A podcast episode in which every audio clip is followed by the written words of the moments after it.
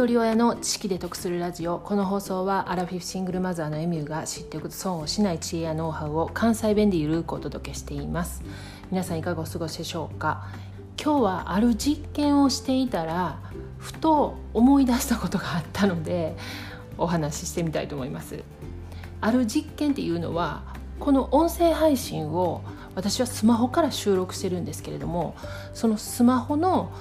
どこの位置から話したら一番聞いている人がスムーズに聞こえるかというか雑音なく聞き心地がいいかっていうちょっと実験をしてみたんですね。でスマホを口よりも上に上げたり口よりも下に下げたりでマイクのところに思い切りくっつけたりとかしながらちょっといろいろ自分で実験してみました。そのことから思い出したことが一つありました。以前15階建てのマンションの12階に住んでいたことがあったんですね。でそれまで住んでいたのは、まあ、2階建ての1戸建てであったりとかマンションといってもそれほどその高層というか上の方には住んだことがなくて、まあ、2階とか3階とかそんな感じだったんですけれどもその12階に住んだ時に初めて思ったことがこんなに下からの音がリアルに聞こえるんだなっていうことだったんですね。下からの音っていうのは下の階に住んではる人のその生活音ではなくてマンションの外側ですね例えば下を走ってる車の音とか下を歩いてる人が喋ってる話し声とか話し声なんかはねもう話してる内容まで細かく聞き取ることができるんですよ。マンションの高層階に住んでる方なんかはいや分かる分かるってすごい共感してもらえると思うんですけど普通はね人生でそんな何回も住む場所が変わるっていうことめったにないと思うんですけども私16回も引っ越ししてるんでいろんなパターンを経験したんですね。でこの高層階の音の問題なんですけれども前に交通量の多い道路があったりとか救急車が頻繁に通る道路なんかであれば窓を開けて寝る季節春とか秋なんかはその救急車の音で夜中目が覚めたりしますもちろんそういったマンションは通常の窓ガラスよりも若干その防音に対応してる窓ガラスなんかを使ったりするので窓を閉めていればそこまで気になることはないんですけれども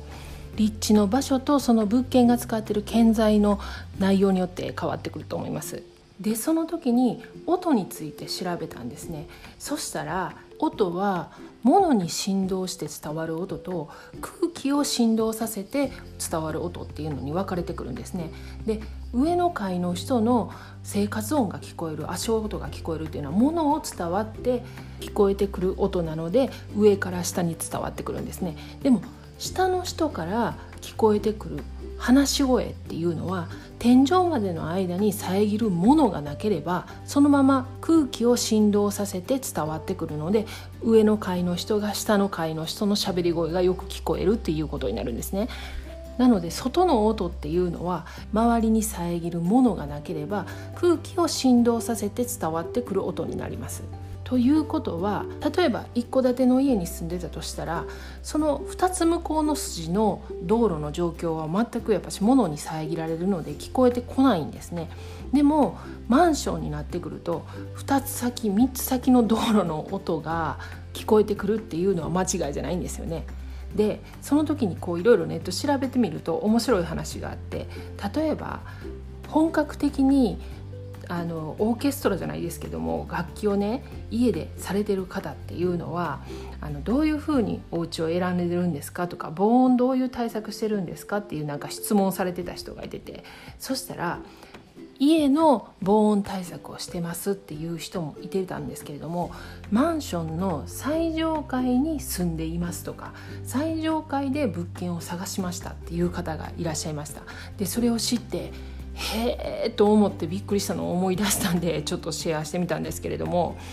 ちなみにちょっとさっきまた調べてたら遠くから聞こえる音。例えば遠くの踏切の音とか聞こえると思うんですよね。それって夏よりも冬の方がよく聞こえるそうです。でもちろんそれ気温に関係するんですけれども気温が高いと音が早く伝わるんですね。で気温が低いと音が遅く伝わるそうなんです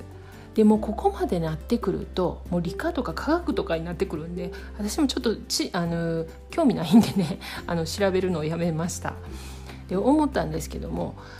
引っ越しね16回もしてると、まあ、役に立つ立たないいろいろあるんですけれども、まあ、経験に応じて知識ってつい蓄積されてくるんだなと思いました。で過去回35回で物件探しで日当たりを重視する理由っていう内容の配信をしているのでよかったら合わせて聞いてみてください。で今回この音の振動伝わり方について配信したんですけれどもそのきっかけになったのは音声配信を収録する上で聞いてくださる方が心地よく聞こえるかっていうことをちょっと考えてたらふと思い出した内容だったんで配信してみました。なので明日からはちょっとその音声配信の、えーと、収録の方法みたいなのをお伝えしたいと思います。では最後までお聴きいただきありがとうございました。今日も笑顔で。